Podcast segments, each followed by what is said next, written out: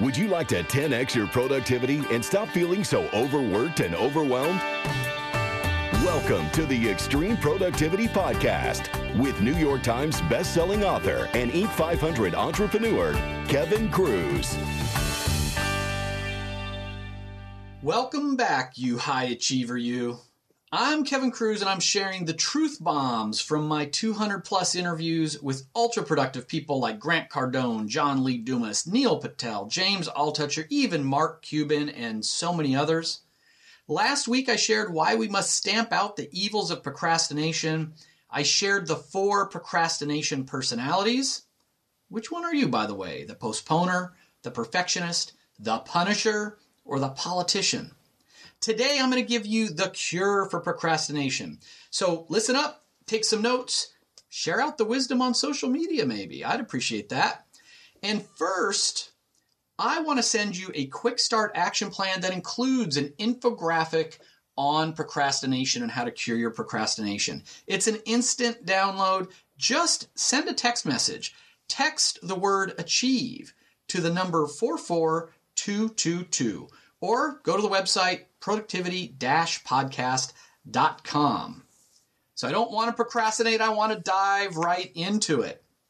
We need to cure our procrastination for so many reasons. Certainly to help us with, you know, just life maintenance like getting our cars oil changed on time and, you know, getting our teeth cleaned every 6 months. And dental hygiene is important.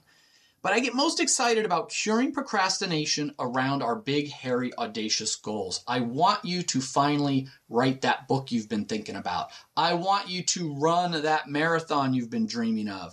I want you to, you know, whatever, jump on match.com and find the love of your life. Whatever big things that you've been putting off, I want you to overcome your procrastination and take action. So, here's the nine steps. First step is just to recognize it. What have you been procrastinating on lately?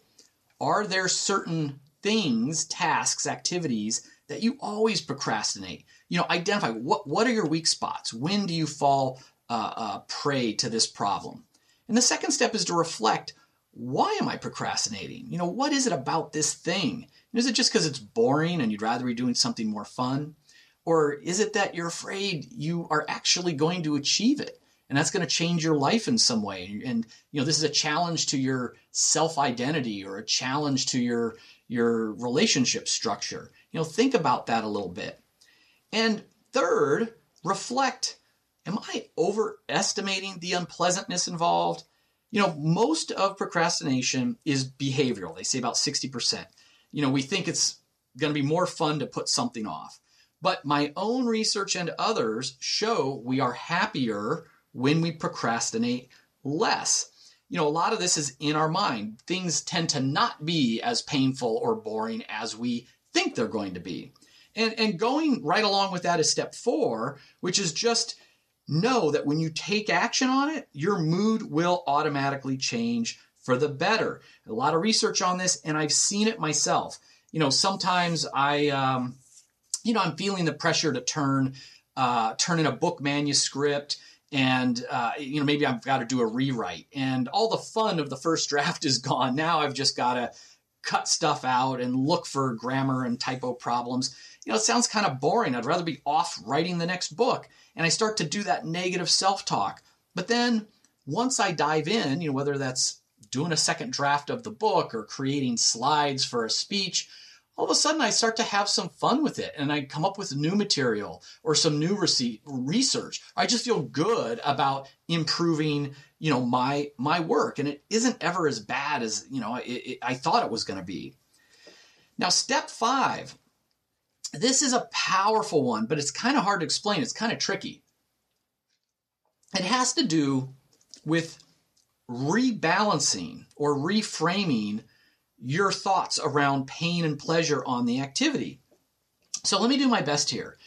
You know, we, we tend to, when we think about uh, an activity, uh, whether it's going to the dentist or going to the gym or whatever it is, you know, we tend to, to kind of have this mental scale. You know, what, what, how much pleasure will we get out of it? How much pain are we going to get from it? And when the pain side, you know, lowers that scale, weighs more than the pleasure, then it's like, eh, I'd rather jump on Facebook than do that thing because it feels painful or boring or whatever. So a powerful technique is to reframe your your pleasure and pain equation not around doing the task, but on not doing the task. So let's do the silly example about going to the dentist. You know, normally I would think about going to the dentist and I would say, well, look, I mean, the good thing about going to the dentist is, uh, you know, it's good not to have cavities and my smile is going to be a little brighter. And uh, I know I should. But on the pain side, you know, it's mildly uncomfortable to get your teeth cleaned and it's taking time out of my busy week. It's going to cost me some money, you know, maybe some a copay or whatever. And I think, eh, you know, those negatives are slightly outweighing the positives. I'll do it next week or next month, or what are the odds I'm going to get any cavities? I'll just put it off and procrastinate it. But now imagine I reframe it and I say, well, what's the pleasure, the, the benefit, or the pain, the cons of not going to the dentist? Well, I can try to self talk my way into this new framing. What's that equation look like? Well, if I don't go, it's true, it, will be more fun doing something else than going to the dentist it'll I'll be a little more productive and it's going to save me some money. You know, if I don't go, those are all good things. But if I don't go to the dentist and I get a cavity, then that visit to fix the cavity is going to hurt so much worse down the road. And it's going to cost me so much more to fix the cavity than just the copay for the cleaning. Um, you know, and, and if I don't go for a while, and my teeth start to get a little nastier or yellower and my smile isn't so good. Like you know all of a sudden you know that's my my ego and my self-image i'm attacking.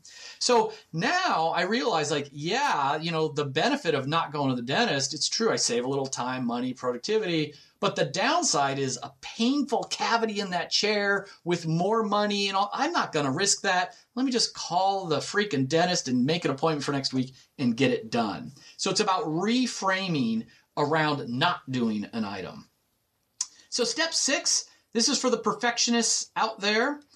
Plan to settle for good enough. And I know it's easier to say it than to do it, but you know, this is something like the software industry knows. You know, engineers, software engineers have this saying that shipped is better than perfect because software is never perfect. And that's why, you know, whether it's Windows on your computer, there was, you know, Windows 1.0, 2.0, all the way up to 10.0 or whatever, and incremental improvements along the way, whether it's an app, you know, your Facebook app or your your Snapchat app. I mean, there's constantly new releases. It's never perfect. It's never done. So take that mindset. And, you know, when I have to do that with my books, my books are never done. I mean, the, the, every time they're published, I think, oh my gosh, I now think something different than what I wrote on page 55, or I've got better material for chapter 10, or I found seven more resources for the appendix. I'm always improving things. But now I realize, like, listen, uh, uh, getting a good but not perfect out there is better than never getting a perfect book out there at all. And I think about it like software. Okay, once a year, I'm going to go through all my published books and update them again. You know, what what's an equivalent around um, I don't know, health you know what? I'm not going to wait until I have the perfect plan and the perfect meal plan. And I'm not going to wait until I know I've got an hour a day for five straight days to go to the gym. I'm just going to start imperfectly. I'm going to go to the gym and I'm only going to do one or two stations in the six station circuit workout because that's all I got time for. That's all I can handle right now. But I'm going to start now. I'm not going to wait for perfect. And, you know, step seven, this is just fundamental you need to learn how to take your big, hairy, audacious goals and break them down into bite sized chunks. You know, nobody knows how to write uh, an entire book. You know, uh, h- how do you do that? You just do it by writing a page at a time. so you just start where you can, take small actions, and they will build upon uh, each other. And as we've already reviewed in this podcast, if you really want something to happen, you have to schedule it schedule time for those items that you procrastinate on. Put them as early in the day as possible so the rest of life doesn't knock them out of that slot. And finally, step step 9, it's kind of um it sounds like very zen, But the people who consistently, all the people I've met and I've interviewed, you know, who consistently go to the gym every day and hit their workouts, who write a thousand words a day, you know, on their next book, who whatever it is important to them, they're hitting it every single day. It becomes a habit, so they don't think about it. You don't think, you do. Uh, Peter Bregman is an author who, business author, who uh, kind of instills a lot of his writing with with wisdom and advice, you know, more from from Eastern practices and philosophies.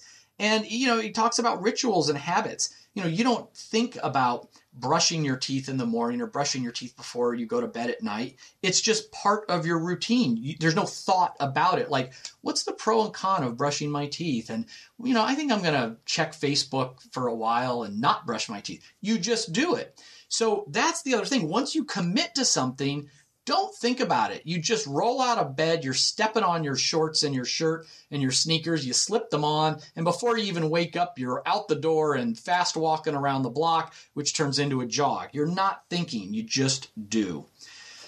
So, practically speaking, what does this mean to you? How do you cure procrastination?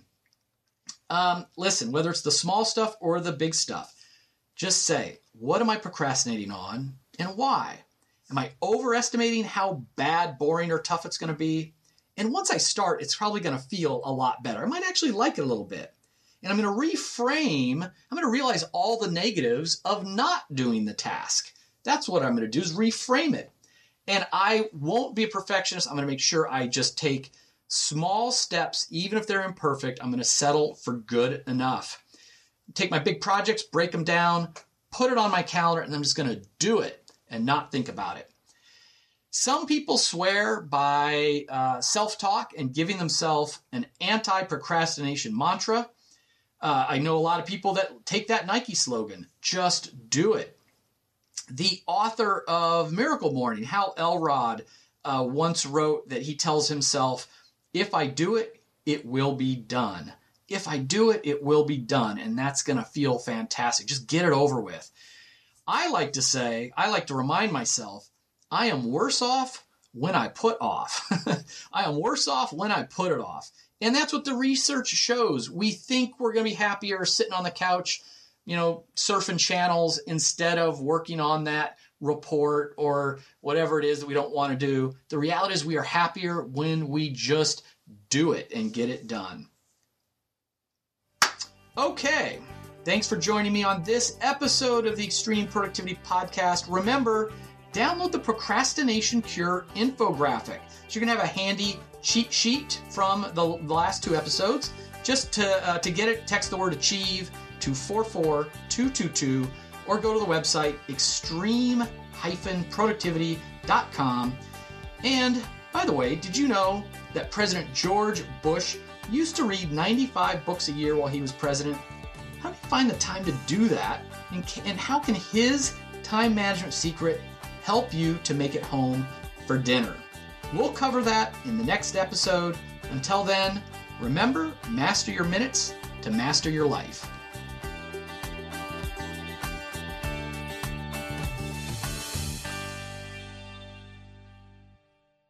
Hey, if you like this podcast, you're going to love the LeadX Academy at leadx.org. If you didn't know, LeadX is actually my company, and we have dozens of video based courses that are designed to help you to achieve your full potential. And I personally teach you courses via video like how to cure procrastination, how to stop time thieves, how to cut your email inbox traffic in half how to get to inbox zero with the 4D habit, how to minimize your meeting time, and how to maximize your focus and energy, and so much more. And every month, we're adding new courses, new webinars, and new resources. You could check it all out, no cost. There's a free trial at leadx.org. Until next week, remember, we all have the same 1,440 minutes a day. Master your minutes to master your life.